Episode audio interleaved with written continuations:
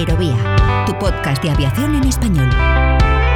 Con Miquel Alcázar. ¿Qué tal? Saludos, ¿cómo están? Sean bienvenidos a un nuevo capítulo de Aerovía. Sí, efectivamente, estamos de vuelta. Nuestro agradecimiento, como siempre, a quienes estas semanas han estado muy pendientes de cualquier actualización por nuestra parte. Lo cierto es que, como seguramente imaginan, la vida sigue transcurriendo entre capítulo y capítulo de Aerovía. El pasado diciembre fue un mes bastante complicado por diferentes compromisos profesionales y personales, y de ahí esta ausencia no anunciada, que sin duda lamentamos y por la que desde aquí nos disculpamos con todos ustedes, con nuestros oyentes, que nos consta que nos han echado en falta estas últimas semanas, seguramente porque han sido semanas que han traído algunas turbulencias importantes para el sector. Apenas estamos consumiendo el primer mes del año y este 2024 ya nos ha dejado todo tipo de noticias, algunas de gran calado con incidentes y accidentes aéreos, también conflictos laborales. Suelen ser estos meses los más tranquilos para el sector en cuanto a actividad, al menos en el hemisferio norte, allí donde están los mercados aéreos más grandes y destacados, pero este enero está siendo de todo menos tranquilo. Enseguida vamos a ahondar en la nueva crisis que está afrontando el Boeing 737 MAX, también en lo ocurrido en Tokio en el arranque del año, pero permítanme que en esta portada destaquemos otras cuestiones de los últimos días, como por ejemplo el triste fallecimiento del piloto español Fernando Solans, asunto que abrió la semana pasada a los noticieros en Chile. A las 16 con 24 minutos, el piloto español Fernando Solans Robles recibió un llamado importante. Le solicitaban su presencia para combatir un incendio de pastizales en la región del Maule. Media hora más tarde, se convertía en el protagonista de una tragedia area. Aquí había un pastizal quemándose y de repente va a ser. Así es como contaba Chilevisión el accidente del piloto español, cuyas imágenes desde distintos ángulos vimos repetidamente en los medios y en las redes sociales, como en España, la lucha contra los incendios en Chile no es un asunto menor y de ahí la enorme sensibilidad de la sociedad chilena ante una noticia trágica como esta, que incluso hizo que el presidente chileno Gabriel Boric expresara sus condolencias a través de las redes sociales, gesto que replicó poco después el presidente español Pedro Sánchez. Un accidente aéreo que ya las autoridades del país sudamericano. Sobre un accidente y sobre todo lo que vino después pone el foco una película que lleva semanas dando mucho que hablar. Nos referimos lógicamente a La Sociedad de la Nieve, la película que revive la tragedia del vuelo 571 de la Fuerza Aérea Uruguaya en 1972 en un, en un valle recóndito de los Andes, ahora conocido como el Valle de las Lágrimas, al lado de la frontera entre Argentina y Chile. Y aunque pasen por encima nuestro, no van a ver. ¿Qué pasa cuando el mundo te abandona? Cuando no tenés ropa te estás congelando.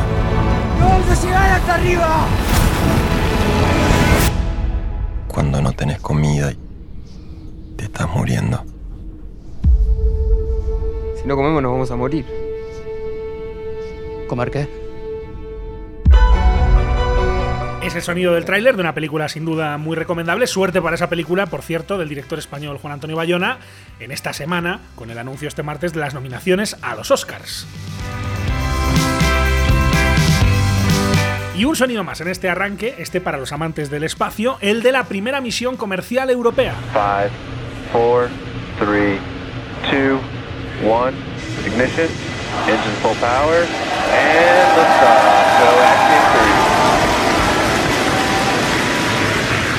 Further beyond, opening the door for more to follow. Godspeed AX3.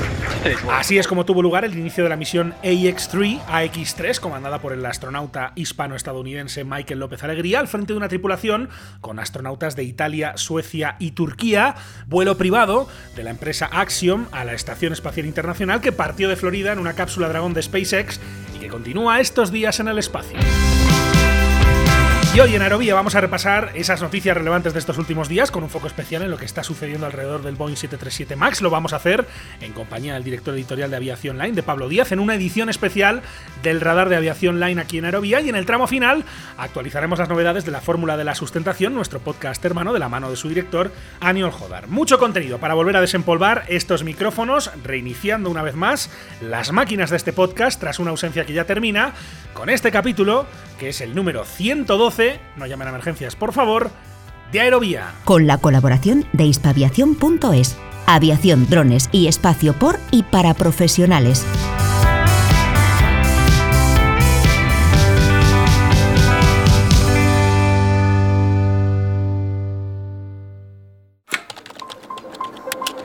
En Aerovía comentamos las noticias más importantes de los últimos días en el sector.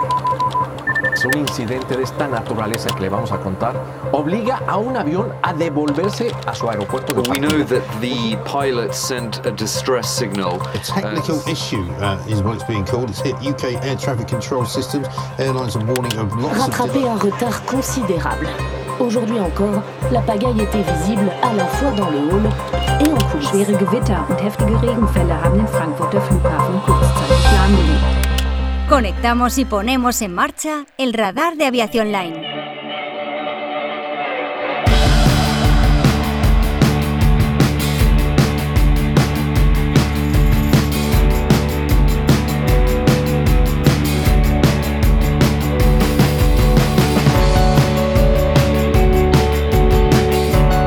Hace ya algunas semanas que no sonaba evidentemente aquí en Aerovía esta sintonía, la sintonía del radar de aviación line, donde como siempre saludamos al director editorial de este medio de comunicación especializado, su nombre es Pablo Díaz. Hola Pablo, ¿cómo estás? Bienvenido a Aerovía. Miquel, ¿cómo vas? ¿Todo bien? Encantado de saludarte Pablo. No te voy a decir aquello de feliz año nuevo porque a estas alturas yo creo que ya es ilegal, eh, pero sí es cierto que vamos a repasar noticias que han ocurrido. Habría muchas cosas de las que hablar y de hecho vamos a omitir muchas de ellas, por ejemplo incidentes, ¿no? Salidas de pista que ha habido varias, la última si no recuerdo mal, una de Ethiopian Airlines. Eh, también ha habido este aterrizaje sobre una carretera de una, de una caravan, eh, ni más ni menos en, Estados Unidos, en, en Washington.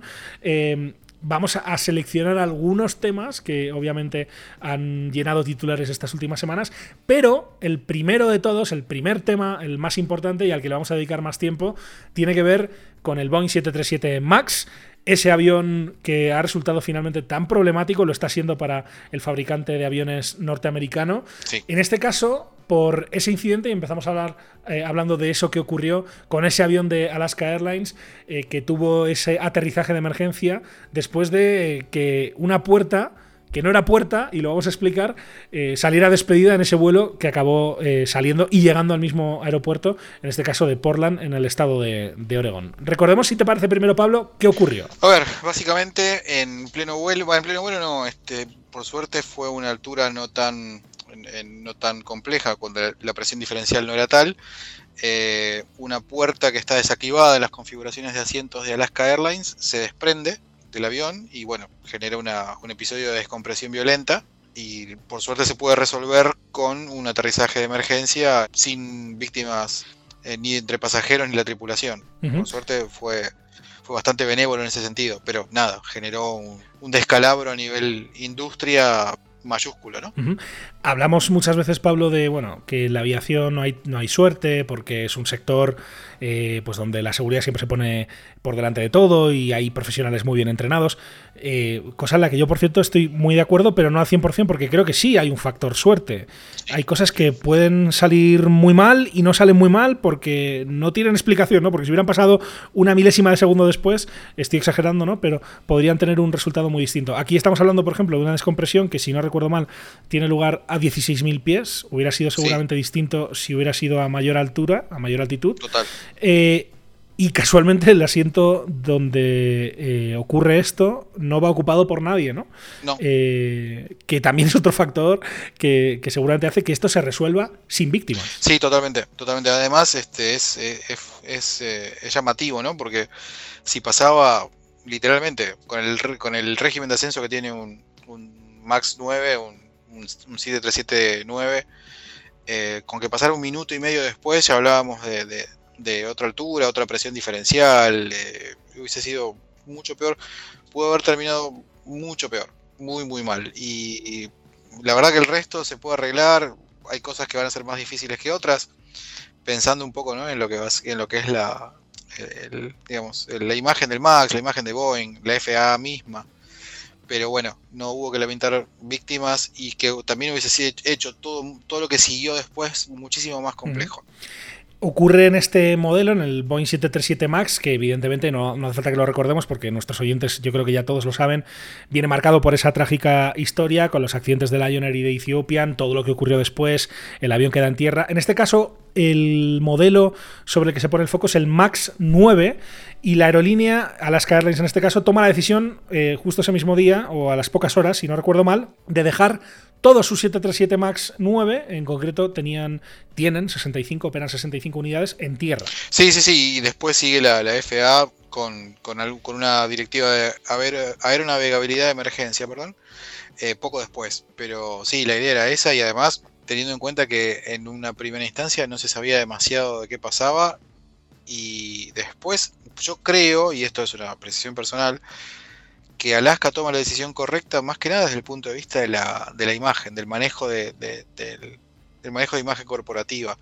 Pues yo recuerdo, tal vez te acuerdas, Miquel, que cuando pasó lo de los lo del Max de Ethiopian, lo del Lion Air más o menos uno no, no sabía, ahora cuando pasó el segundo accidente, la demora que hubo en dejar el avión en tierra, el, el- el Max eh, guion 8, el, el 737-8 en tierra, fue terrible desde el punto de vista de la imagen, del- desde el punto de vista de, de manejo corporativo de la situación, manejo de la crisis. Se entendió como testarudez y en realidad no había, hasta ese momento, hasta el momento que se toma la decisión de, de dejarlo en tierra, no había evidencia que dijese, bueno, eh, tenemos un problema grande. Y de hecho, acá la tentación estaba en decir que es un problema del Max. Y no es un problema del Max. Esto que le pasó ahora al Max eh, 9 de, de Alaska Airlines. Eh, Yo sé que suena paradójico esto que estoy diciendo no parece que fuera del Max y sin embargo es un Max el afectado. Es un tema de calidad de- y de cadena de suministro. No es un tema de diseño como si fue el problema del MCAS del, del, del Dash 8. O sea, acá lo que hay es un- una mala ejecución desde el punto de vista de- de- del control de calidad y del, del control de fabricación de Boeing y de su proveedor, pero no hay un tema de diseño, no hay un tema de proble- no hay un problema en la certificación, no hay un tema. Fíjate que hay solamente una, una tanda grande, porque son 171 de los 240 y pico entregados eh, de aviones afectados y los 737-900ER E que tienen la mism- el mismo tipo de puerta no entraron en Sí, ninguna de las directivas sí. de, de la FAA. Entonces, es una tanda específica de un modelo y de una variante que está certificada con las cosas de- relativamente en regla. ¿Sí? El tema es ver que muestra una vez más que hay algo que está fundamentalmente mal en Boeing y en sus proveedores. Eh, eh, lo que decías de la tardanza ¿no? en, en dejar el avión en tierra después de aquel accidente de Ethiopian, recuerdo que en aquella época se decía, eh, bueno, ¿qué, qué habría pasado si eh, estos dos accidentes, en lugar de en, Indonesia y en Etiopía, hubieran tenido lugar en Estados Unidos? Si los dos aviones que se hubieran estrellado con apenas unos meses de diferencia hubieran sido dos aviones en Estados Unidos, ¿no? Si la decisión no hubiera sido inmediata de dejar ese avión en tierra y que quizá la tardanza vino por ahí. Y no sé si también justamente el hecho de que este incidente ocurriera en territorio estadounidense es lo que ha provocado esa reacción tan rápida y tan inmediata que no se hubiera ocurrido con cualquier otro operador de ese avión. Estoy pensando, por ejemplo, pues en Aeroméxico o en Turkish Airlines, si no hubiera eh, tenido otra respuesta por parte de las, de las autoridades, en este caso, de la Administración Federal de Aviación, que apuntaba eh, a ese modelo, ese modelo eh, del MAX, y que de alguna manera obliga a hablar de ese proveedor que es Spirit Aerosystems, ¿no? que es el, el fabricante del fuselaje. ¿no? Sí, total, y que viene arrastrando problemas de- de control de calidad, de problemas de producción desde hace un montón, eh, que Boeing ya ha inclusive in- inyectado capital en, Spirit, porque en realidad el, gran problema que tiene Boeing es eh, Spirit Aerosystems no puede quebrar, no puede cerrar las la- no puede bajar la persiana de su negocio porque eh, Boeing se queda sin fuselajes. O sea, no tiene un eh, proveedor alternativo, no tiene un sistema de- de producción de fuselajes, no tiene la infraestructura armada. Es uno de los grandes, grandes problemas que tiene la, el- los sistemas just in time. O sea, cuando vos tenés una cadena de suministro que, que tiene fallas, vos sos tan fuerte como el eslabón más débil de esa cadena. Claro. Fíjate, ¿te acordás lo que pasó hace un par de años con la cuando se trabó una- un barco de contenedores en el canal de Suez? Sí, sí, sí, sí. y que de repente los autos no podían terminar de ser eh, producidos porque nadie les podía hacer llegar Las los, piezas. los chips de silicio. Sí, sí, sí.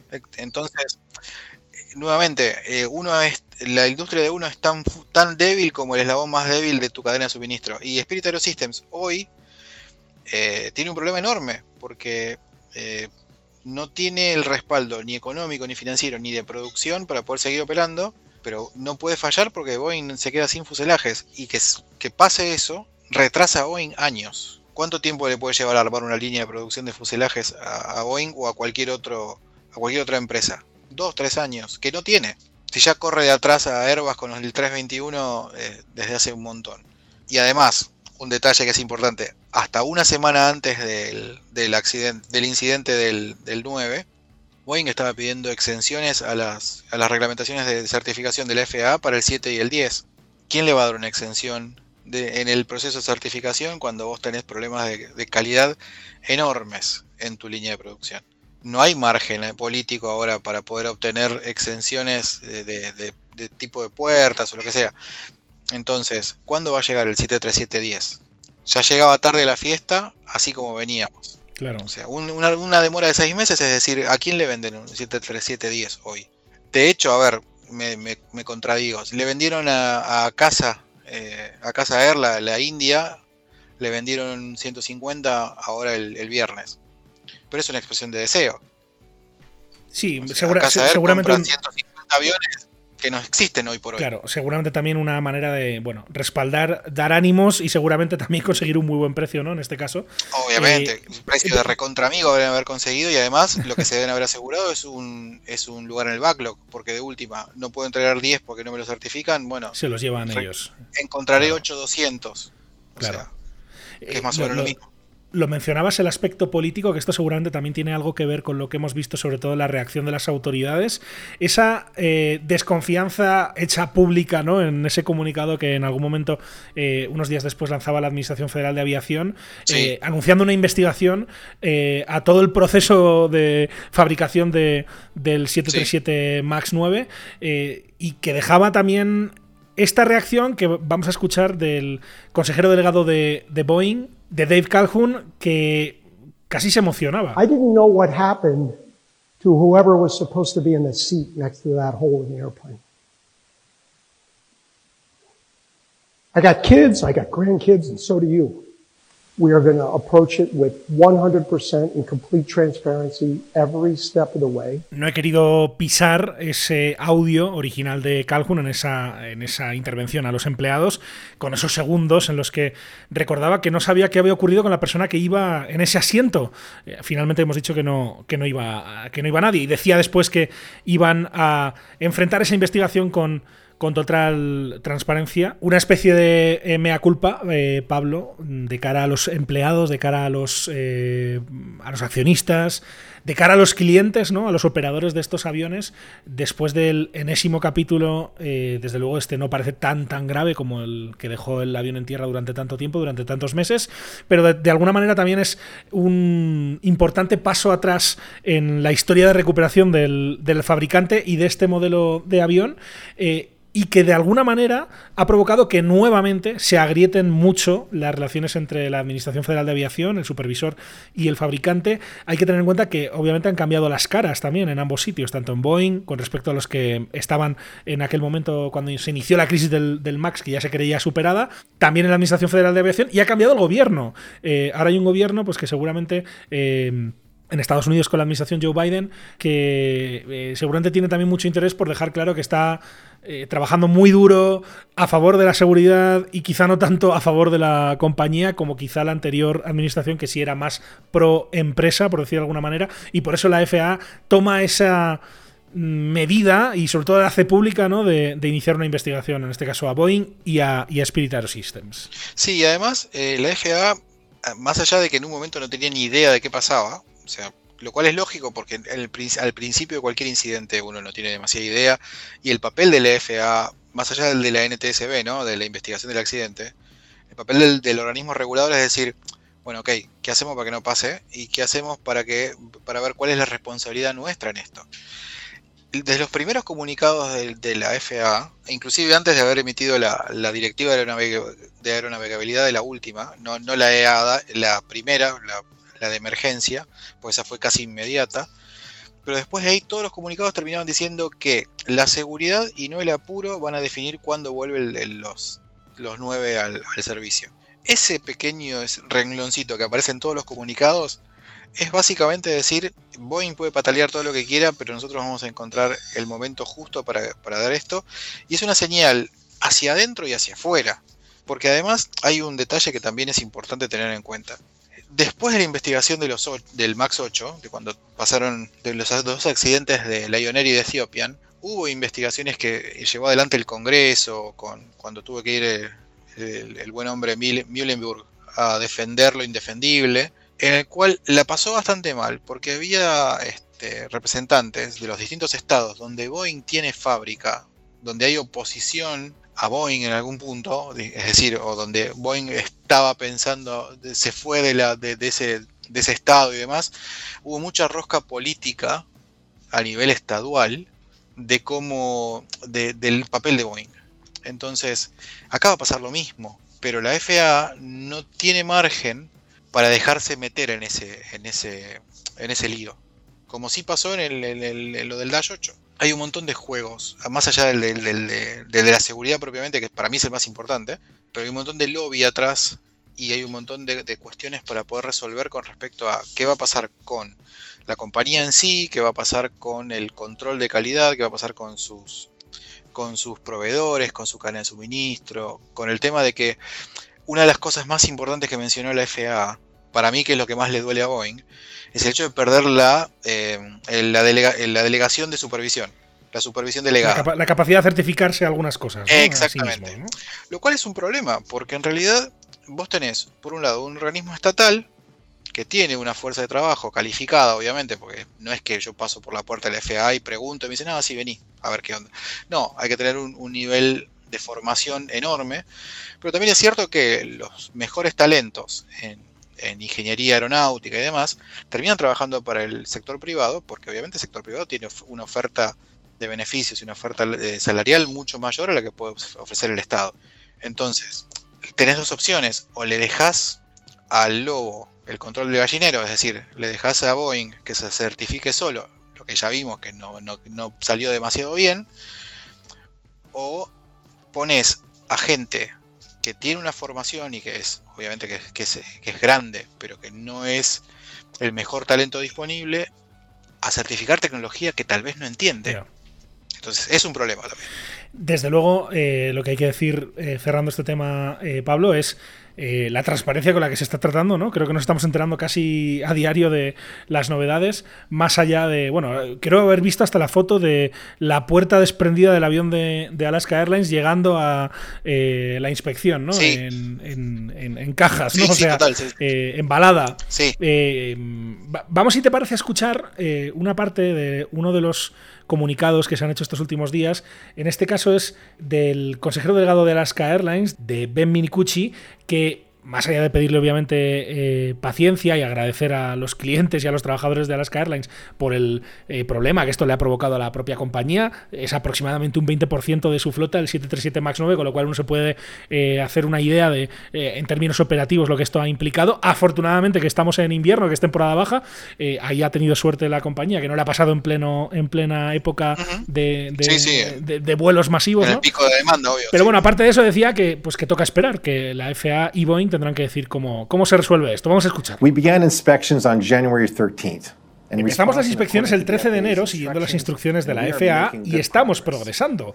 Boeing y la FAA recopilarán aquello que encontremos en estas inspecciones, nosotros y otras aerolíneas, para determinar los próximos pasos que permitan la vuelta a la actividad de los MAX the 9 con 737-9 seguridad. Ahora 8 mismo no sabemos cuánto demorará este proceso, pero os mantendremos tan informados como podamos.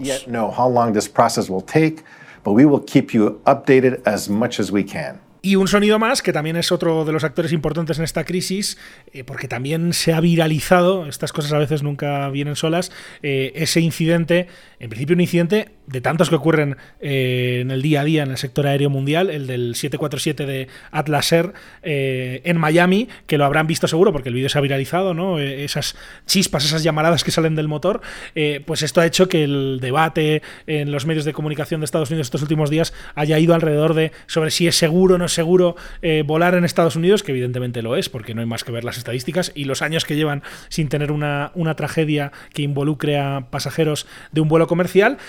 Sobre esto hablaba el secretario de Transporte del gobierno de Estados Unidos, Pete Buttigieg, que decía que, bueno, que evidentemente hay siempre que seguir mejorando, pero que, por supuesto, el sector aéreo en Estados Unidos es fiable. The track record of US aviation, the El historial de la aviación estadounidense, el hecho de que volar sea to la forma más the segura de viajar en Estados Unidos, no es algo que la FAA dé por hecho. Y esta es la razón por la que dedicamos tantos recursos a investigar cada incidente para aprender de ellos.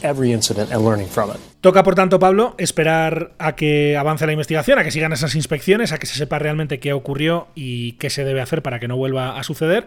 Y entre tanto, me imagino que pues las aerolíneas, sobre todo las que tienen más modelos de este o más unidades de este modelo, pues a, intentar que se resuelva cuanto antes, pero me imagino que no hay un calendario claro eh, y esto puede demorar, ¿no? No, seguro. Y además de eso también eh, una de las cosas que expone esta, este incidente y, digamos la salida de, de servicio del, del 7379 es lo frágiles que quedan algunas aerolíneas cuando tenés esta dependencia de, un, de una variante que te permite llegar más lejos eh, al límite de la capacidad técnica de, la variante y que después si por alguna razón no la puedes utilizar eh, no tenés reemplazo en la flota. Es decir, pienso en Copa, por ejemplo. Copa vuela a, a Argentina desde Panamá con el 7379 y siempre y ha llegado con el 737-800, he volado de 6 a Panamá con un 737-800, pero obviamente que la experiencia de vuelo es otra y obviamente que los, los consumos son otros y, digamos la oferta también cambia, cambia mucho, entonces desde el punto de vista técnico podés reemplazarlo con otro equipo, sí, puede ser. Ahora, eh, la pérdida económica de, no, de poder dejar, de tener que dejar de usar un avión que tiene otra oferta de asientos, que tiene otro, otro, otra performance otro consumo, a la larga es algo que es una factura que en algún momento va a tener que, alguien va a tener que pagar. Entonces, es muy complejo y, nuevamente demuestra la debilidad de que muchas veces los grandes avances tecnológicos de las en flota te generan una debilidad. Imagínate si en algún momento pasa algo con el A321XLR, si está ya certificado, y todas las aerolíneas que abrieron rutas al borde del alcance de ese avión que es único, que va a ser único cuando esté ya funcionando, ya operando en servicio, eh, ¿con qué lo reemplazas? White bodies para todos. Ya. Es muy complejo. Eh, Copa Airlines, de hecho, es una de las damnificadas, ¿no? Tiene 29, si no recuerdo mal. Eh, Alaska lo hemos mencionado ya, creo que también por ahí está United, Aeroméxico, ¿no? Sí. Turkish Airlines, no son tantas las aerolíneas, pero digamos las más representativas seguramente son, son esas. Sí. Eh, aerolíneas que evidentemente van a estar muy pendientes de, pues, de ver qué pasa finalmente con, con esto. Sí, y lo, lo, lo, simpático en este caso es que el, por primera vez en muchos, en muchos años de, de, de industria a nivel global, las low cost ganaron, porque con las low cost tienen la mayor cantidad de asientos posibles, la puerta está habilitada y por tanto los pueden seguir usando. Una, una para, una, un gol para ellos esta vez. Muy interesante sin duda y un detalle más a tener en cuenta sobre esta crisis que vamos a seguir desde luego aquí en Aerovía a ver cómo finalmente se soluciona. En este caso por lo menos no ha habido que lamentar eh, ninguna víctima, que es algo que lo decíamos al principio. Ni siquiera ese, sí, Dios, ni sí. siquiera ese teléfono móvil, ese celular que veíamos que caía desde, desde lo alto del, Total, del cielo y sí, caía de una pieza y seguía funcionando eso. Eh, seguramente que... Miré mi Android con un poco de desprecio, te voy a decir. El, la, el, el, bueno, no, no sé si se no sé si se ha dicho cuál era la carcasa, el fabricante del protector del, del sí. El, el, fabricante de la carcasa, que no me acuerdo ahora el nombre, salió por, por redes sociales a decir, sí, sí, bueno. Este, así que pues, sí, no, aprovecharon, obviamente. Nota. Desde luego. Eh, uh -huh. Este susto queda en nada si lo comparamos con el gran asunto de este mes de enero, de lo que llevamos estas primeras tres semanas del nuevo año. Eh, que fue ese accidente, evidentemente, en, en Tokio, accidente en el que sí hubo víctimas mortales.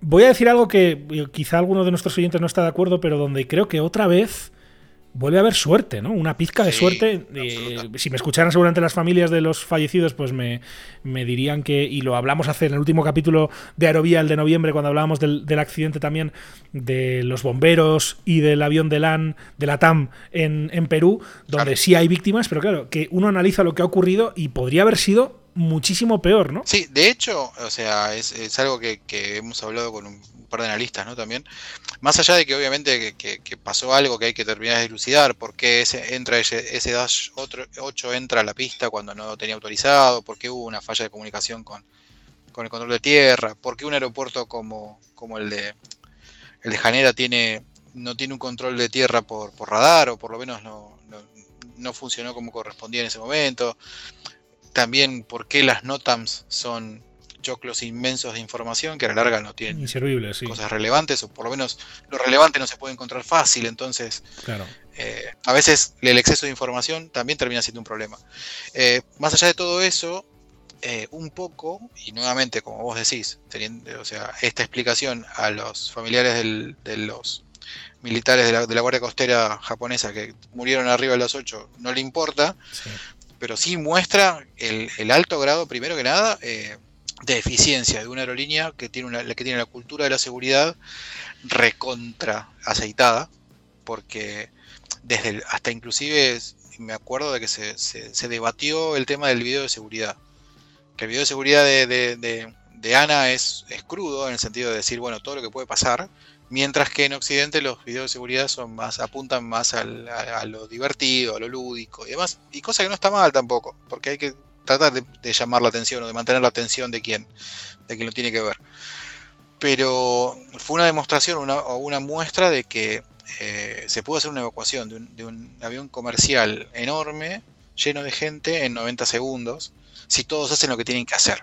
Sí. O sea, lo cual es bastante. De hecho, del vídeo de seguridad, eh, Pablo, que lo comentaba yo, creo que el mismo día que salía esa- ese recordatorio de, bueno, vean cómo, cómo es el, el anuncio de seguridad de, de Ana, de Japan Airlines, ¿no? En Japón, pues claramente tiene otra forma de verlo. Eh, que eso se había cambiado. eh, Yo hice memoria después del accidente del, del Sukhoi de Aeroflot en, en Moscú, donde parte del avión no logró evacuar a tiempo y hubo más de 40 personas que perdieron la vida. Eh, y, me acuerdo que reacción a aquello fue mostrar lo que pasa si al, momento de evacuar la gente empieza a sacar maletas, que lo hemos visto, lo hemos visto en España, hablo de memoria, que me perdonen los oyentes si me equivoco, un British Airways que creo que aterrizó de emergencia en Valencia por un tema de, humo en cabina y las imágenes eran, eh, en fin, para echarse eh, las manos a la cabeza porque veías a la gente pues bajándose del avión por, los toboganes con maletas, con las mochilas, con las bolsas de la compra, o sea, en fin.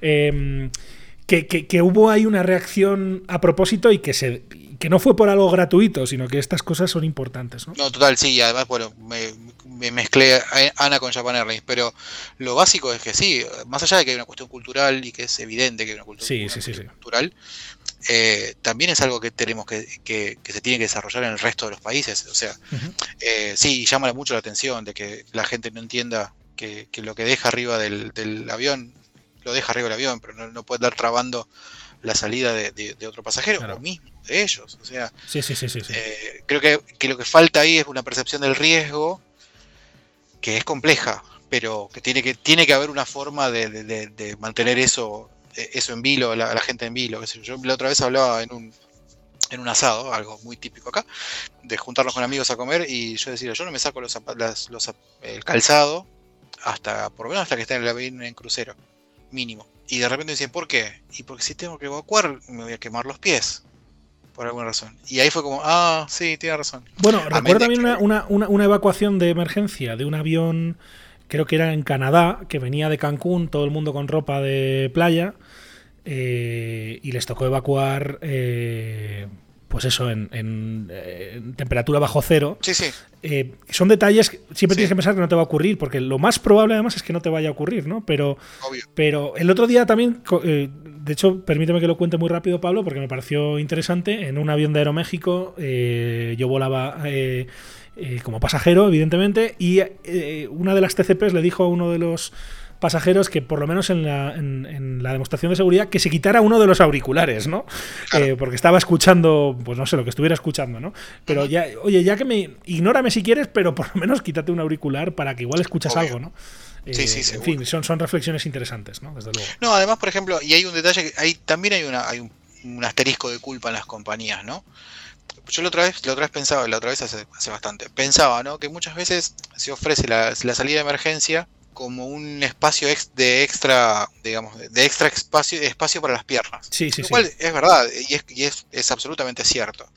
Ahora, al momento de recordar cuáles son las responsabilidades de ese, de, de ese asiento a nivel tripulación, es como que se hace un gris, porque si yo pagué por este asiento específico, me asignan un rol que no sé si puedo cumplir o no. Y si no lo puedo cumplir, eh, ¿qué hago? O sea, pierdo ese, ese beneficio. ¿Cómo es? ¿Cómo funciona ahí? Es decir, y a mí cuando me, me toca viajar en, en- fila de emergencia, por lo menos una mirada a la puerta le, meto, leo el, el, coso, espero que la, que la TCP o el TCP venga y me pregunte si estoy cómodo con esa función. Lo hago yo y porque, bueno, uno más o menos viajó y conoce y, y conoce un poco de la industria. Pero hay un montón de pasajeros que no eligen ese asiento Sí, sí. exclusivamente por una cuestión de espacio de piernas. Y me parece que hay otras cosas en el medio. Bueno, yo he llegado a ver, y con esto termino, ya pasamos a los otros temas que los vamos a pasar muy rápido para no irnos mucho de tiempo, eh, Pablo, pero em, recuerdo incluso en un avión, eso fue en Estados Unidos, en una fila de emergencia, sentarse alguien con muletas No, claro. y que se dieran cuenta eh, los tripulantes y lo quitaran de ahí. Que eso Claro. no sé si ocurriría en todos los países, quiero pensar que sí, ¿no? Debería. Pero donde evi- evidente- evidentemente pues esa persona no, quizá no es la más indicada, seguramente no es la más indicada para estar haciendo esa tarea, ¿no? Puede Eh, poner un poco más de orden con la muleta, pero no, no creo que mucho más. que. Exacto. Eh, vamos a seguir, desde luego, eh, si hay alguna novedad sobre este accidente que se está investigando. eh, evidentemente que vamos a seguir eh, pendientes de cualquier novedad que haya en esta investigación, que está en curso, como todos, como, como manda la normativa internacional. Y seguramente no sepamos nada hasta dentro de un tiempo, eh, pero desde luego que es un accidente que podría haber sido muy más, más grave de lo que fue en cuanto al número de víctimas.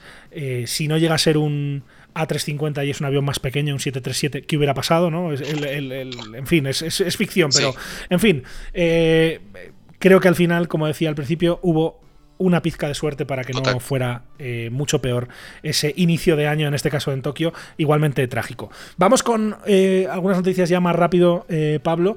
Eh, una importante que tiene que ver con dos aerolíneas de Estados Unidos y que la justicia no quiere que se junten, eh, como es en este caso Spirit y JetBlue.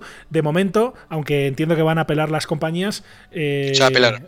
Ya apelaron, queda la cuestión en suspenso, que era un movimiento importante para el mercado, sobre todo de bajo costo en, en Estados Unidos. Sí, en realidad, a ver, eh, se veía venir, es decir, iba a ser complicado este, para, para todos los actores, iba a ser complicado para JetBlue justificar de, cómo iba a incorporar a Spirit, era complicado para Spirit mantener el mismo modelo de negocio bajo la órbita de JetBlue, y eso fue lo que vio la, justicia norteamericana, ¿no? Es decir, eh, la- la posibilidad de un, de un oligopolio eh, y de que, es, que eso le quite eh, opciones a los pasajeros era muy grande, entonces dijeron, eh, eligieron no autorizar la, la, fusión. Una de las partes del, fallo de, la, Corte dice que bueno, que, el, deber de la justicia es ser la voz de, de los consumidores que no tienen voz. Y es cierto que de repente el, el modelo de Spirit de No Frills es muy agresivo y que no tiene mucho que ver con, el modelo de negocio de JetBlue. Entonces, ¿cuál es el punto de equilibrio entre las dos?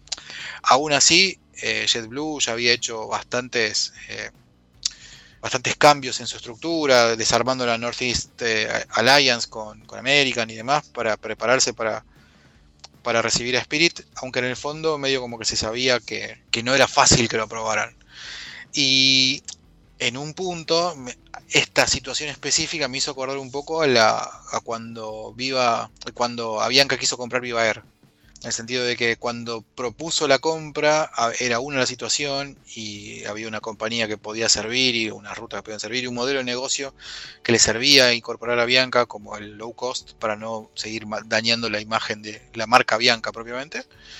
Y acá me parece que había algo muy parecido, es decir, como que JetBlue tenía la posibilidad de ofrecer un servicio más reducido, más a la Spirit, sin manchar, digamos, la imagen de la marca JetBlue propiamente. Pero hoy la situación es completamente distinta, o sea, fíjate cómo, cómo después de que se conoció el fallo, las acciones de JetBlue subieron y la- las de Spirit se fueron al piso. Sí, sí, sí. Entonces, el mercado un poco estaba esperando que no, que no pasara. Y bueno, la que se ríe en el costado con muy, muy- con mucha gracia y tomando un trago es, Frontier. Que parece haberse salvado de un collar de melones como hoy es Spirit. Hoy Spirit eh, no está en una situación eh, financiera y económica muy agradable, así que es muy probable que termine pidiendo el capítulo 11. Ujú. Muy probable. De eso hay rumores también, y salto a la siguiente noticia, en América Latina, en este caso en Brasil, un mercado importantísimo, ahora mismo, si no recuerdo mal, el segundo por detrás de México, pero generalmente era al revés, eh, como es el de Sí, Brasil. en volumen, volumen y, pasajeros transportados seguro. Y, sí. y ahí hay una aerolínea que también es grande, que es Gol, que, en fin, eh, asoma la pata, ¿no? Y en realidad, eh, Ah, lo, que se supo realmente es, más allá de que hubo muchos rumores de que, de que podía estar pidiendo capítulo 11, o sea, pues, presentándose en, Estados Unidos para, a la ley de quiebras, y hacerlo en Estados Unidos justamente para evitar un proceso de recuperación judicial en Brasil, que son engorrosos, largos, caros y generalmente no exitosos. Eh, lo único que salió a aclarar Gol en la semana fue, bueno, sí, contratamos a la misma agencia que, que le hizo, que hizo el proceso del capítulo 11 para Bianca, dentro del mismo grupo de Abra, ahora las dos, pero no significa que vayamos a pedir el capítulo 11. Sí. Eh, en, el- en mi barrio, una compañía que sale a decir no quebramos, generalmente quiebra. Pero bueno, son detalles del- del- de mi barrio, básicamente. O sea, yo creo que eh, Gol está complicada, viene complicada hace bastante, eh, viene complicada con los leasings, que tuvo que hacer varios, eh, varias renegociaciones y quiere seguir haciendo renegociaciones. Eh, Ryanair desembarcó hace un par de días a llevarse pilotos de Gol, eh, así que algo, algo sabrá este, Algo se en la industria, ¿no? Claro, Sí. exactamente. Algo, algo Bueno. O'Leary y está en eso. A ver qué pasa. Vamos a estar obvi- obviamente pendientes porque es una aerolínea importante en un país eh, aeronáuticamente también muy importante como, como es Brasil. Y quería cerrar, antes de preguntarte por tus planes para esta semana, que son muy interesantes y le van a gustar a nuestros oyentes, también comentar que ese pedido que ha desaparecido ¿no? en la lista de lo que tiene pendiente de entregar Airbus en los próximos eh, tiempos y que tiene que ver con un país problemático como es Irán, ¿no? Y más en estas últimas semanas. Sí, bueno, Irán, eh, Irán nunca no gana para disgustos, es decir, hace muchos años que viene con, problemas, pero en 2016, de repente, unos, vaya uno a saber por qué, este, calculo que la, situación geo- geopolítica lo permitía, eh, agarró y dijo, salió de compras, pidió 100 aviones a Airbus, 80 a Boeing, eh, pidió creo que algo así como 20 o 30 ATR también, eh, dentro del, del fabricante europeo de, turbo, de turbohélices. Y bueno, después hubo un cambio, un cambio político, un cambio este, de, de presidente en Estados Unidos, eh, hubo, se endurecieron las sanciones y demás, y los pedidos se fueron cayendo. Pero Airbus los mantenía en su, en su backlog, los mantenía dentro de su, de su lista de, de aviones pedidos, lo mantuvo hasta este año, hasta diciembre de 2023, que ahí fue cuando ya los, los removieron. De ese enorme pedido de 100 aviones, recibió, si mal no recuerdo, 3. Dos 330 y un 321. Y después no recibió más nada. Ah, no sé si no recibió alguna TR, pero me parece que, de Airbus recibió 3 aviones. Y el resto, bueno, habrán quedado ahí para, para ese lugar en el backlog, será ocupado por otro, si no es que ya se ocupó. Este, cosa que no le viene nada mal tampoco a, a Airbus liberar backlog porque este, los puede salir a negociar de vuelta en un contexto en el cual aquel que tenía ganas de comprar 737-10, por ejemplo, Claro, va a tener apetito. pensando dos veces, exactamente. Sí, Entonces, sí, hay- Pero bueno, nada, se perdió ahí este, una oportunidad de renovar un parque eh, de aviones en, en Irán que está más que jugado, o sea, hace mil años que, que no recibe, que tiene sanciones para recibir insumos, repuestos y demás, y la situación a nivel seguridad operacional ahí no es la mejor, Ujú. para nada. Un país que seguramente ya recuerda mucho a, a lo que va a ocurrir y ya está ocurriendo en Rusia, ¿no? que lo estamos viendo también casi semana a semana, eh, los problemas que están teniendo. Eh, pues te- déjame terminar esta sección, alargada sección, porque era la primera después de dos meses eh, del radar de aviación online, Pablo, contando a nuestros oyentes que vas a estar en, en Fitur. No sé con qué expectativa estos días en la Feria Internacional de Turismo en Madrid, eh, si ya tienes algún avance de lo que desde el punto de vista del sector aéreo vas a poder ver o vas un poco con eh, la mirada muy atenta a qué sorpresas te vas a encontrar. A ver, vamos un poco a ver qué, qué pasa. Es la primera Fitur de, de aviación online, este, y obviamente mi primera eh, Fitur también. Em, pero bueno, va a haber algunas novedades con respecto, ya tenemos algunas cosas armadas con Vueling, algunas cosas armadas con algunas aerolíneas, eh, mismo con Iberia, voy, voy con, con Iberia, así que también voy a tener la chance de probar la Premium Economy de, de Airbus, del Airbus 350 de Iberia. Pero bueno, nada, ir a ver un poco cómo es el, el panorama de- de- del turismo eh, para, para la región hispanohablante, o sea, en, en España y en, y en América Latina, por ejemplo. O sea, el país eh, que es sponsor de esta edición es Ecuador. Ecuador tiene, bueno, una- un par de semanas complicadas las últimas, Sí. pero en un contexto en el que había crecido, había recuperado cierta normalidad a la hora de, de- de su transporte aéreo, más allá de la salida de Tame. Pero bueno, este, vemos un, ver un poco y también eh, empezar a ver un poco de normalidad, ¿no? Es decir, la, la Fitur 2022 fue la relativamente primera normal, pongámosle, después de la pandemia, porque la de 21 todavía tenía los coletazos muy encima, la de 22 fue la primera relativamente normal, y esta ya debería ser un poco más mirando futuro, mirando para ver qué pasa y demás. Eh, ahí va a haber algunos anuncios con respecto a Argentina, la verdad que no, tengo mucho más que eso, y entender también qué se quiere anunciar en un contexto en el que Argentina cambia todo eh, dentro de cada 15 minutos es, complejo, pero vamos a ver qué, novedades hay. Muy bien, pues en dos semanas que volveremos a tener aquí nuevo capítulo de Aerovía, lo contamos y, se lo trasladamos también a los oyentes aquí en Aerovía. Pablo Díaz es el eh, director editorial de Aviación Line. Pablo, que disfrutes del vuelo, que disfrutes de Madrid, come buen jamón y hablamos en dos semanas por aquí de nuevo. Un abrazo, gracias. abrazo enorme, gracias.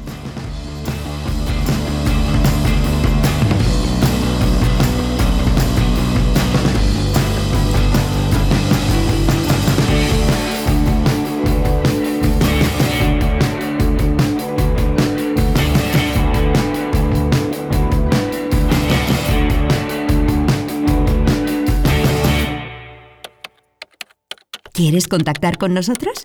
Escríbenos a info.aerovía.net.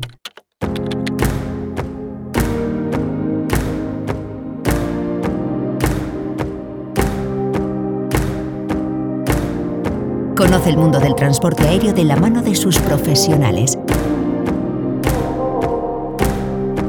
Escuchas Aerovía.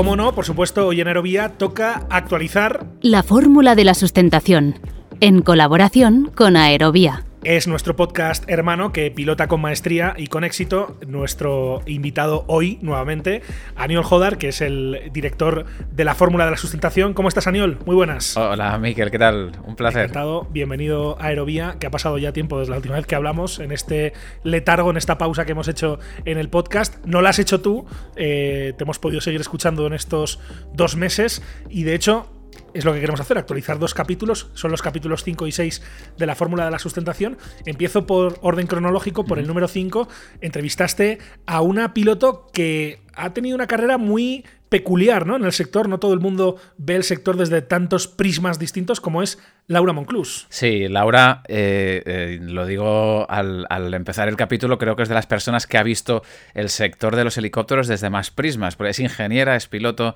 eh, y, desde el punto de vista mm, de la ingeniería ha estado en, muchos sitios, desde gestionando una empresa hasta gestionando el departamento de, la CAMO, que es los responsables de ingeniería en una operadora, hasta ahora que, que está en Airbus Helicopters diseñando y pensando cómo van a ser los helicópteros del futuro. Está trabajando viendo nuestro presente de aquí cinco años.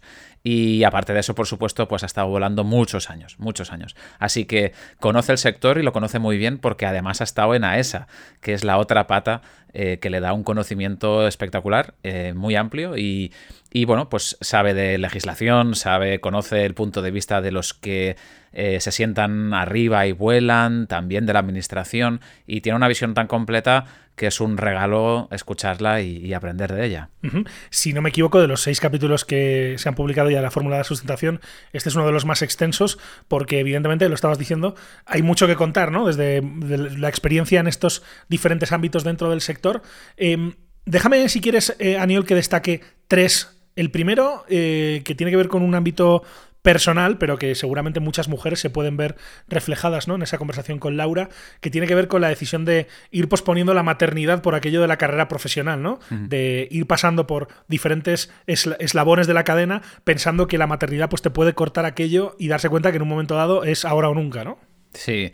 Em, bueno, Laura tiene una, historia personal y no solo por la maternidad, que también eh, muy, muy interesante. Creo que, que, es. Eh, vale la pena escucharla, más allá de, por, de, por, su condición de mujer, eh, es muy interesante. A eso le añadimos en efecto que, por supuesto eh, la profesión de piloto, especialmente en helicóptero, eh, puede llegar a ser más, más exigente si cabe para, las mujeres, por, por, distintas cuestiones. En, la, situación es que ella nos cuenta eso, ¿no? que que bueno, que tenía la, la, voluntad de ser madre, pero que siempre lo fue posponiendo y dejando, eh, buscando un momento mejor que, mm, que, es bueno, quizá ahora eh, no estoy lejos de, no estoy cerca de casa, quizá ahora, eh, ostras, me tengo un ascenso profesional, vamos a esperar por, por, no parar esto, ¿no? Hasta que hay un momento en el que efectivamente ya ella dice lo, ella misma lo dice, ¿no? Se me está a punto de pasar el arroz y, y es ahora o nunca. Y, esa maternidad, en este caso, en su caso, eh, viene. Ella decidido. Hacer, eh, no, no, hace alarde ni, ni, gala de ello, pero es, es eh, si la maternidad y la paternidad ya de por sí son, creo que tú lo sabes bien, son un, un ejercicio en sí mismo, hacerlo sola, porque ella lo ha hecho sola, eh, eh, pues tiene un, un, mérito y requiere de, de, una organización y de un compromiso que, que son fuera, en, en, nuestra sociedad ahora, que están fuera de lo común. Sin duda es interesante la historia de Laura, que estuvo, por cierto, aquí en Aerovía hace mucho tiempo y de hecho estuvo, cuando estuvo con nosotros, trabajaba en Senasa para la AESA, eh, que es quizá uno de los elementos más eh, curiosos de su carrera, porque conoce la administración, ¿no? Eh, ese actor no siempre comprendido, a menudo criticado eh, y muchas veces con razón del, del sector aéreo, ¿no?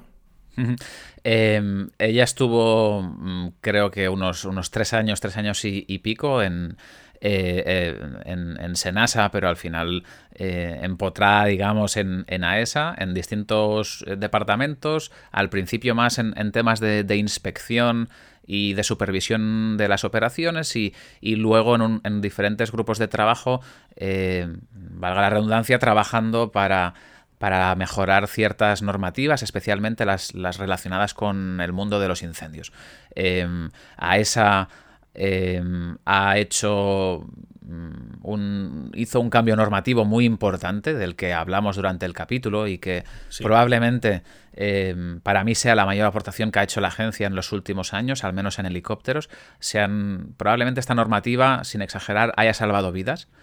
Eh, porque las cabinas de muchos helicópteros eh, de lucha contra, contra incendios pasaron uh, de tener un piloto a tener dos. Uh -huh. Y eso que, bueno, pues eh, cambió muchas cosas, desde luego muchas cosas. No se hizo, uh, hay muchas críticas, eh, porque luego la normativa pues hizo, en fin, fue un poco difícil y, y, y era eh, de interpretar y, y también difícil de aplicar, pero en esencia fue una mejora sustancial.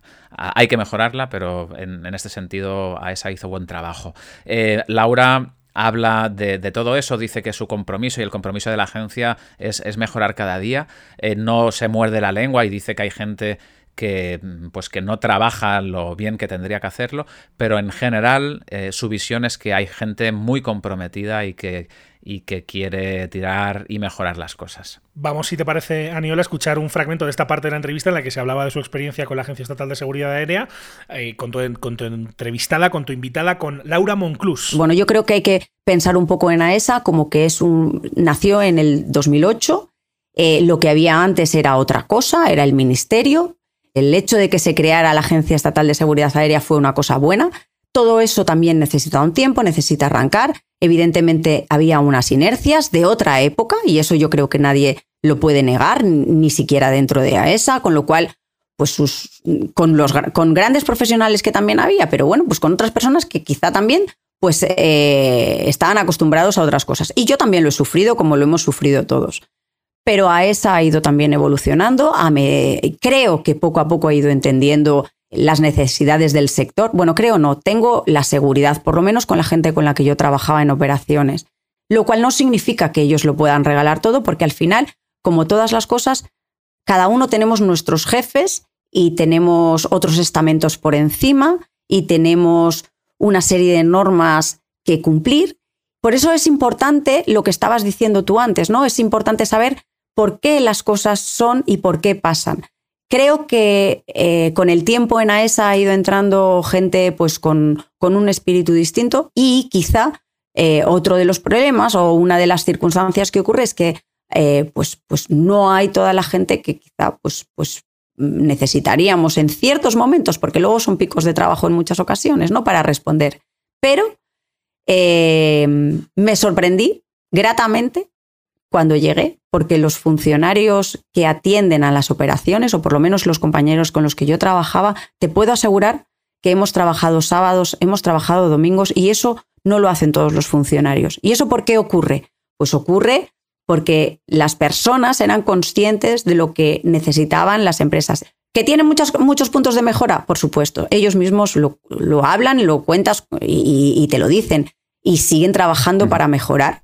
Y del ámbito de la supervisión, tan importante en el sector, Laura hace un cambio bastante significativo también en su carrera cuando recibe la llamada de Airbus Helicopters, que es ahora su actual empleador. Sí, eh, bueno, eh, imagínate, ¿no? Es, eh, yo, lo comparo cuando lo, hablamos con que te, que te ¿no? Que tú, eres el, que está ahí en la fiesta de fin de curso en una esquinita y que la más guapa del baile te saque a la pista, ¿no? Y le llamó Airbus. Para proponerle eso, embarcarse en una aventura que, que, hace no mucho que está en marcha creo que menos de un año.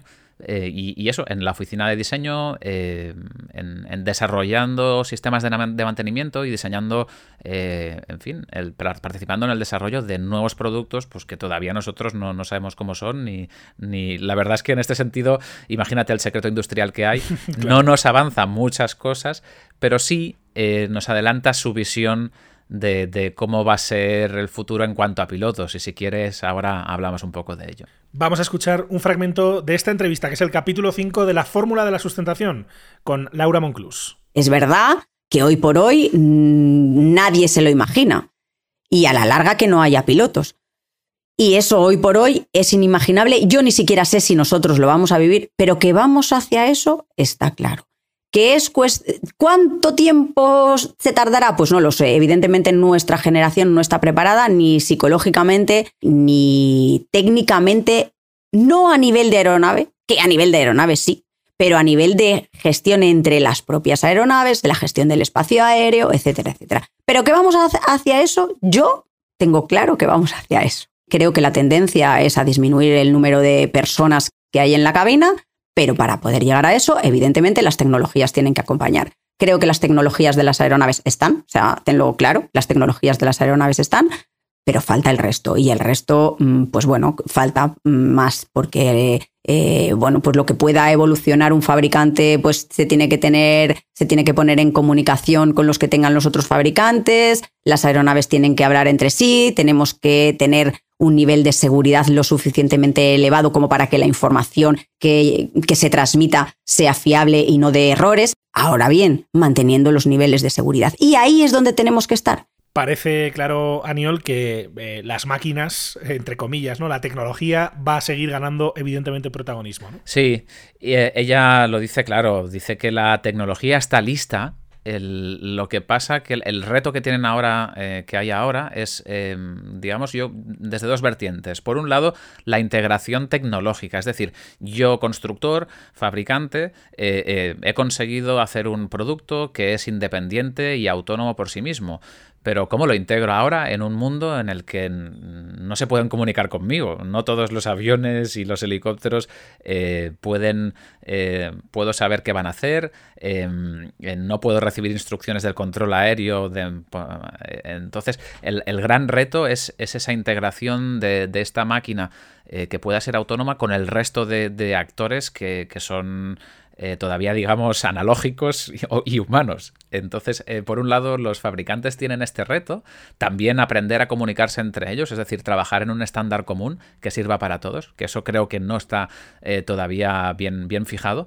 Y por otro lado, unas cuestiones quizá más regulatorias, legales, de, de bueno, que quién asume las responsabilidades cuando, cuando hay algún problema y también, no menos importante, la confianza que le quiera depositar el público general. Laura dice que las generaciones actuales, eh, muchas de ellas todavía no, vamos, no están preparadas a nivel, digamos, eh, más de conciencia para volar eh, con, con en, un, avión o en un helicóptero que en, el que no vaya nadie delante. Pero cree que es cuestión de, generaciones, de pocos años, que, esto, que esta mentalidad pues, vaya cambiando. Es muy recomendable, sin duda, esa conversación de Aniol Jodar con Laura Monclús, que es el penúltimo capítulo de la Fórmula de la Sustentación. No es el último, porque el más reciente es con otro protagonista. Cuéntanos, Aniol, ¿quién es Ilie López? Bueno, Ilie López eh, es, un, es un piloto gallego. Eh, creo que este, en este caso es un, es un buen adjetivo, eh, porque eh, define mm, su manera de ser en cierta medida, eh, pero no por no saber si está subiendo y bajando, sino al revés, porque dispara clarito y habla, habla vamos, em, clarísimo. Eh, Ilie mm, fue un piloto, estuvo trabajando 10 años en el ejército y luego... su particularidad, y creo que es una parte importante del interés que tiene la charla con él, es que Em, empezó a trabajar en España, pero enseguida se dio cuenta que no estaba cómodo como, con cómo se trabajaba aquí y se fue fuera. Eh, estuvo trabajando muchos años en África, en, diferentes operaciones, desde el Programa Mundial de Alimentos hasta eh, haciendo operaciones, eh, evacuaciones médicas en, zonas de, conflicto. no para no directamente para, para, ningún ejército, sino a veces hay operadores civiles que que son contratados para hacer evacuaciones médicas en, zonas difíciles. Y, ha hecho ese tipo de trabajo. También ha estado en Oriente Medio más adelante y ahora buscando un poco más de tranquilidad se ha desplazado a, Europa, a Alemania, donde hace también una operación muy interesante. En, molinos eólicos marinos, que es una, tecnología y una infraestructura que está en, un gran crecimiento, pues necesitan eh, mantenimiento y, eso se hace en helicópteros. Los mecánicos mecánicos y los ingenieros se trasladan en helicóptero y, son izados en grúa para que hagan sus trabajos, ¿no? Entonces, bueno, es, un vuela una de las máquinas más, más modernas del momento, el, el Augusta Westland 169 y su experiencia es muy muy interesante por muchos aspectos. Vamos a, si te parece, escuchar un par de fragmentos de esta conversación con Ilie López, también una conversación, una conversación extensa, muy detallada. Eh, primero sobre su experiencia en el mercado eh, español, en el ámbito civil, porque él, como has mencionado, también tiene experiencia en el ámbito militar, pero eh, del por qué decide lanzarse al extranjero. Cuando toqué el mercado español, conocí grandes profesionales, pero hubo cosas pues que me hicieron saltar las alarmas. Tengo una anécdota en la que mi primera experiencia en el mundo civil llegué a una reunión donde había muchísima gente allí y me encontré con un piloto que me reconoció. Me dijo, oye, tú, tú estuviste hace muchos años en una oposición para el ejército conmigo. Y le dije, pues lo siento, pero no me acuerdo de ti. Él me dijo, yo sí, yo te recuerdo. Y al final tuviste suerte, entraste. Y bueno, ¿y qué tal te va? no lo sé, es mi primer año aquí, no sé cómo, cómo me va a ir, estoy un poco, bueno, pues, pues no sé, no sé qué esperar, no sé qué espera la compañía de mí, me han dado un puesto de responsabilidad, voy a ser comandante en mi primera campaña civil y se le abrieron los ojos como platos y me dijo, ¿que vas a ser comandante? digo, pues sí, supongo que como tú, ¿no? Y este chico me respondió que no, que él llevaba 10 años volando en esa compañía, digo volando entre, entre comillas, y que no se había podido anotar ni una hora. Y ahí mis alarmas empezaron a saltar, como, ¿cómo, cómo, cómo? No puede ser que alguien que lo ha pasado peor que yo, seguro, los últimos 10 años, y la compañía no le ha dado ni una opción a, a ascender, a ser capitán, a apuntarse horas, no han buscado un plan B para él. Eh, entonces ahí empezaron a, saltarme las, las alarmas de que a lo mejor el mercado español no es lo que yo estaba buscando son comentarios de la experiencia profesional de este invitado, de Ilie López, en la Fórmula de la Sustentación, hablando sobre su experiencia profesional y también reflexiones muy interesantes de quien ha vivido ya una carrera intensa y extensa eh, que tienen que ver con la intuición, Aniol. Sí, el, todo el relato y la entrevista con Ilie son, para, desde mi punto de vista, es una persona, es un personaje muy interesante por su, por, no solo por lo que cuenta, que tiene mucho valor, sino cómo lo cuenta. Es un tío que sabe hablar muy bien y que, y que te hace quedarte pegado al auricular escuchando lo que dice. Eh, sobre la intuición, eh, él eh, al final del capítulo, sabes que siempre intentamos hacer alguna pregunta relacionada con algún incidente, algún momento difícil que hayan pasado los invitados, mm, sobre todo volando, y él comparte un mensaje que le llega una mañana de hace pocos meses eh, de un compañero suyo que le dice, oye, eh, estás, estás trabajando, tengo algo que contarte. Y cuando levanta el teléfono, pues le comunican que dos compañeros, pero también amigos suyos, que, que, con los que él había vivido en Oriente Medio habían tenido un accidente, precisamente ahí en, en Emiratos, y, y, habían fallecido. Dos pilotos que entre los dos sumaban 17.000 horas, eh, con mucha experiencia. Y él comparte que unos días antes, en un chat que compartía con, con esta gente, pues ellos habían dicho que estaban empezando una nueva operación, que estaban incómodos, que no estaban eh, que no estaban a gusto con, con, cómo estaban trabajando por, las, por ciertas presiones comerciales. Y no está eh, ni, de, ni, de, largo clara la causa del accidente, pero sí Ilie eh, reflexiona alrededor de cómo eh, cuando nosotros, cuando la gente que está volando tiene una intuición, una sensación incómoda, eh, esa, eso hay que hacerlo emerger, digamos, de esta sensación, de este mundo más uh, irracional hasta más arriba, a una parte de conciencia en la que puedas analizar eh, por qué estás sintiéndote así, ¿no? Eh, porque mm, muchas veces eh, ya tenemos un conocimiento que emerge de esta manera. Por ejemplo, quizá hablando más de, emociones, por ejemplo, no tiene nada que ver con esto, pero mm, a veces probablemente en un día que tú te levantas con el pie izquierdo, antes de que tú puedas verbalizar y pensar, hostia, es que estoy enfadado, estoy triste por esto, por lo otro, mucha gente tiene una, una, sensación física en el cuerpo, un malestar, ¿no? Y, y, y si eres capaz de reconocer estas señales, eh, pues puedes adelantarte a un poco a los que estás sintiendo y trabajarlo o ver cómo lo afrontas. Pues él habla un poco de lo mismo, de eh, estoy incómodo en el asiento, me estoy moviendo, eh, aquí hay algo extraño, no sé por qué no estoy tan a gusto como siempre. Escúchalo, reflexiónalo. Eh, si estás incómodo es porque algo no está siendo como siempre. ¿Qué te está pasando? Y, aprender a detectar estas situaciones, él eh, explica que es muy valioso para aprender al final una cosa clave, es aprender a decir no, aprender dónde están nuestros límites, hasta dónde podemos llegar. Porque especialmente en los helicópteros eh, hay un punto extra añadido, yo creo, por, eh, por, la operación que hacemos, que muchas veces eh, está relacionada con este servicio público, con, con ayudar a los demás. Y, y, y claro, eso choca, eh, ese servicio público a veces, ¿no? Esta vocación de servicio choca con eh, o mm, hay una línea un poco difusa entre la seguridad, ¿no? Entre cuidar los que tengo a bordo y atender al quien me está requiriendo. En fin, es, un, es muy interesante ver cómo cada persona, como cada piloto afronta y se enfrenta a este momento. Uh -huh. Y el de Ilie eh, lo recomiendo mucho porque es muy interesante. Pues son los dos últimos capítulos que se han publicado en la Fórmula de la Sustentación, en nuestro podcast hermano, el capítulo 5 con Laura Monclús, el capítulo 6 con Ilie López, como siempre en este, en este podcast que dirige y presenta el periodista y piloto de helicópteros, curiosa mezcla, Aniol Jodar. Aniol, como siempre, es un placer charlar contigo aquí en Aerovía, lo volvemos a hacer si te parece en unas semanas y nos cuentas con qué sigues. Un abrazo, gracias. Un abrazo, Miquel, y muchas gracias por invitarme y sobre todo muchas gracias, eh, me hace mucha ilusión por volver a escucharte porque te echábamos de menos. Un abrazo, gracias, Aníbal. Un abrazo.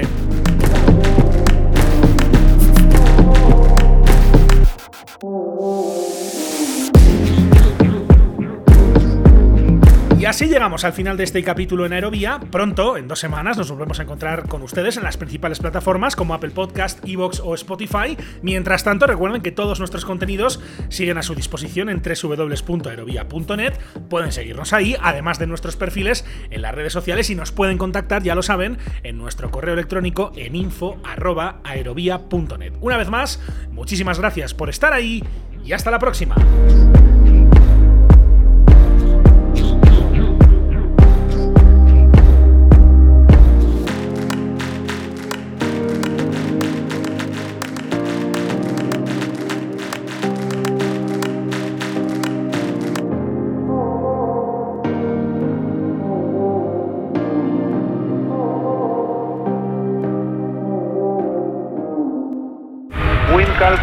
Clear for takeoff, runway 36 Aviación civil, aviación militar, aviación general y deportiva, drones, espacio. ¿Quieres estar al tanto de lo que ocurre en el sector?